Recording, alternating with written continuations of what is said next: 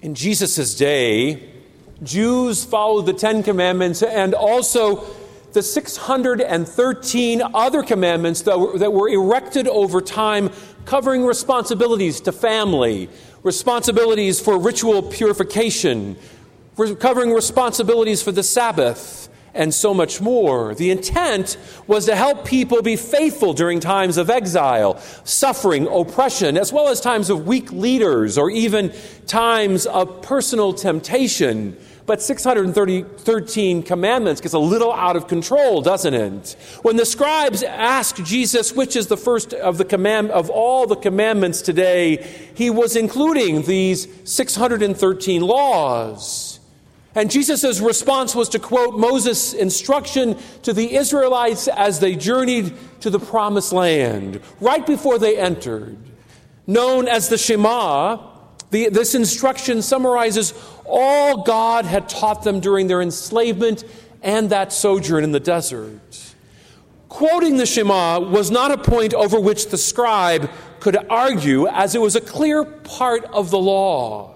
And Jesus adds to it by coupling with it a second commandment that was taken from the book of Leviticus you shall love your neighbor as yourself. It was all right there in the law. So Jesus summed up the teachings of the Old Testament at the same time, and he shows us how to fulfill the law, that he is the fulfillment of the law. And he also instructs us about what he expects as his, his followers to focus on as they committed themselves to the discipleship, to following him. Generally, the scribes were suspicious of Jesus, but obviously, Jesus' response impacted that particular scribe that we heard about in our gospel today. That is, instead of storming off in frustration that he had not snagged Jesus, caught him in some inaccuracy of the law, he affirms Jesus as a teacher, and that his answer was, Well said. That in turn prompted Jesus' affirmation that the scribe was not far from the kingdom of God. You know, there are times when we might be tempted to fall into the same kind of thinking as the Pharisees and the scribes. That is, to think that our understanding of life is the correct one. Too often we dismiss uh, God's law God's uh, way, thinking it is some sort of option, and his ways when it doesn't conform to our understanding of life and things that go that don't go our way. In the arrogance of the modern day, we tend to think that we know better in our short-lived lives than the eternal God of the universe. The scribe provides an example of how we should be open to hearing what God has to say through his son Jesus Christ. And we are called to pray for that openness to Jesus, who does not come to give us opinions, but the truth of the gospel. So we pray today that we will hear Jesus, and we will in turn also hear that you are not far from the kingdom of God at the end of our lives. As our cantor said before Mass, we are beginning the Fruitful Harvest campaign, which begins a big dovetail project we've been uh, preparing for really for years. And so, over the next three weeks, we're going to be talking about it and giving people who use our church for prayer and for study an opportunity to, to talk about what Our Lady of Mount Carmel means to them. So, today or this evening, we welcome uh, our parishioner who's very involved, I mean, very involved in the life of our parish, Vicky Yamasaki.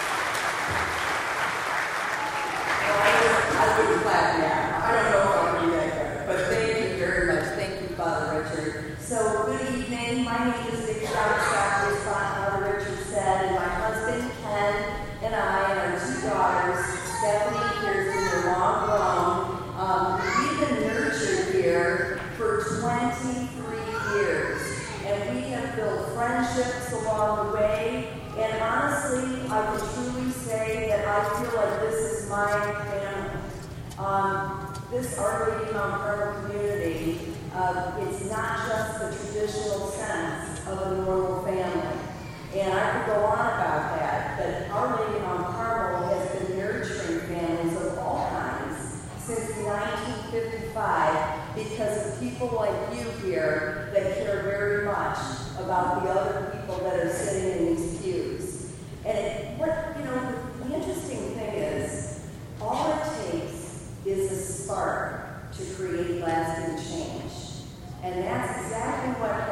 with the Leo McNamara family in 1955 when they decided to donate a portion of their horse farm, horse farm, easy for me to say, horse farm to Our Lady Mount Carmel to build its church. And at the time, there were 163 families that worshiped here. And what's amazing is a lot of those families are still worshiping here with their children and their grandchildren. So, you know, you see this picture here. That was a horse track on 146th Street. And the children at Our Lady Mount Carmel's uh, school used to sneak peeks across the street as the horses were racing around the track. I'd love to see what the uh, teachers thought about that. So, show of hands, who was here in the 90s, the mid 90s? Okay, we've got plenty of people. Do you remember the attractive lattice that adorned the altar? Oh, yes, where the choir sat. Okay, yes, you do. You remember how dark it was in here? Or how about the red carpeting of the aisles? And the fact that we actually didn't really even have a center aisle. Well, even then, it was still felt like family. But what was sad is we had people always, always in the back. And so it took families and great leaders to recognize that we needed change. And change happened, exciting change. In 2001, we expanded the church with 300 more seats. We lightened up the inside of the church, our worship area. We added that narthex, where I personally have cemented a lot of friendships, and the very important change of our adoration chapel. How many people have walked through the doors of the adoration chapel? I oh, look at that. So this is what's amazing.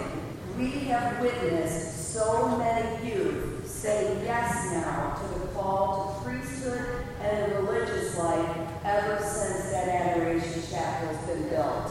And I will tell you personally, I have co-taught with a young lady in faith formation that is now going to say yes to become a sister, and she's studying at Marian University. So it's happening. Right now it's happening.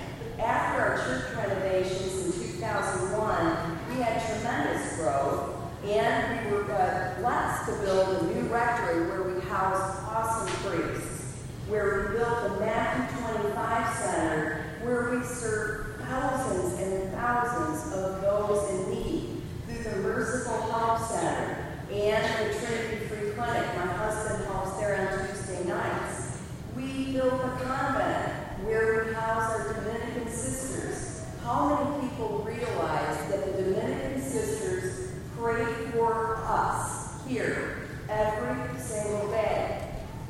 The beautiful Marian garden where we come to pray, especially for those who have been afflicted with illness, with cancer. We've all been touched by these beautiful things that have been built. And it's inspiring to see you all here. I don't know if you realize that we have close to 4,000 registered families, 14,000 people that call Our Lady Mount Carmel home. And that, my friends, is a testament to how thriving and growing a parish this is. And what's really awesome about the growth is we can still recognize that we are intimate. We can build friendships one at a time here. Say hello to each other, remember names. I saw Sarah Hall, who I taught in faith formation a few years ago, and now she's calling me. Okay? Which isn't hard. Okay? I am so grateful that we have these church facilities. If these walls could talk, they would tell us how many lives have been changed here. Why did it happen? Because we had people that were courageous, that really dreamed big, and we had people like you sitting in pews that had huge hearts that recognized that we had to make investments for our future. Well, today marks the beginning of our 2018 Fruitful Harvest campaign and Our Lady Mount Carmel's Dovetail campaign, Family Helping Families, Building for the Future. Now, most of you are likely involved in one ministry And perhaps multiple ones, and you probably have already experienced the pain of trying to get a space within this church. I have, and I'm it's very difficult. You can sometimes have to meet off campus for meetings. That's why, after careful consideration and with the blessing and approval of Bishop Doherty, we're stretching ourselves to build Our Lady Mount Carmel Parish Life Center. And I can't wait in the video for Father Richard to tell you all about Our Lady of Mount Carmel Church is pleased to share this virtual tour of our proposed Parish Life Center approved as the first phase of our master plan by our pastoral and ministry councils. Families Helping Families Building for the Future, an exciting campaign running as a dovetail to the 2018 Fruitful Harvest campaign. Our virtual tour begins on the north side of our campus, which features new parking spots as well as larger ADA accessible sidewalks. As you approach the Parish Life Center, there is a distinct entrance featuring uh, the new Our Lady of Mount Carmel logo in the glass entryway. In order to ensure consistency, the brick of this building is anticipated to be the same as on our church, and this new Parish Life Center will provide 12,500 additional square feet of space to our campus. Upon entering the Parish Life Center, visitors will see religious art similar to our Hall of American Saints. And then on the left side of the hallway, you will enter the parish offices. The offices will be easily visible and accessible entering from the ground level of the building. Offices for our priests, parish professional, and support staff will be located here. Adjacent to the offices will also be an elevator that will take visitors directly into the lower level of the church. As you exit the parish offices, you will proceed down a spacious, light filled hallway.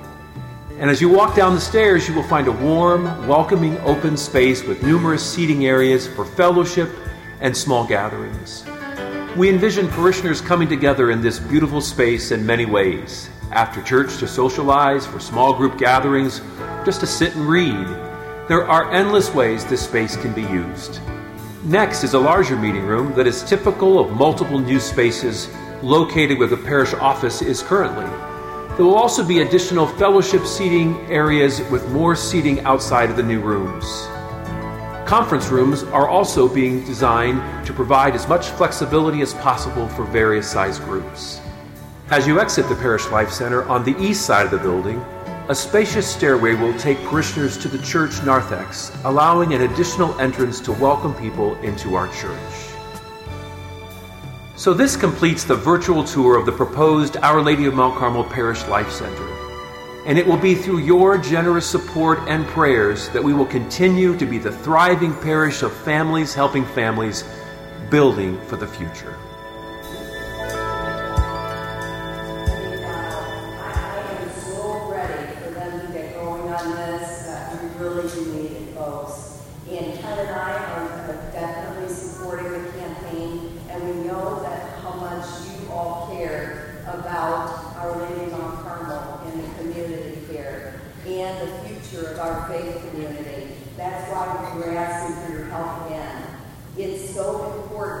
Because this is going to not just impact today, you know the space, it's going to impact the generations to come.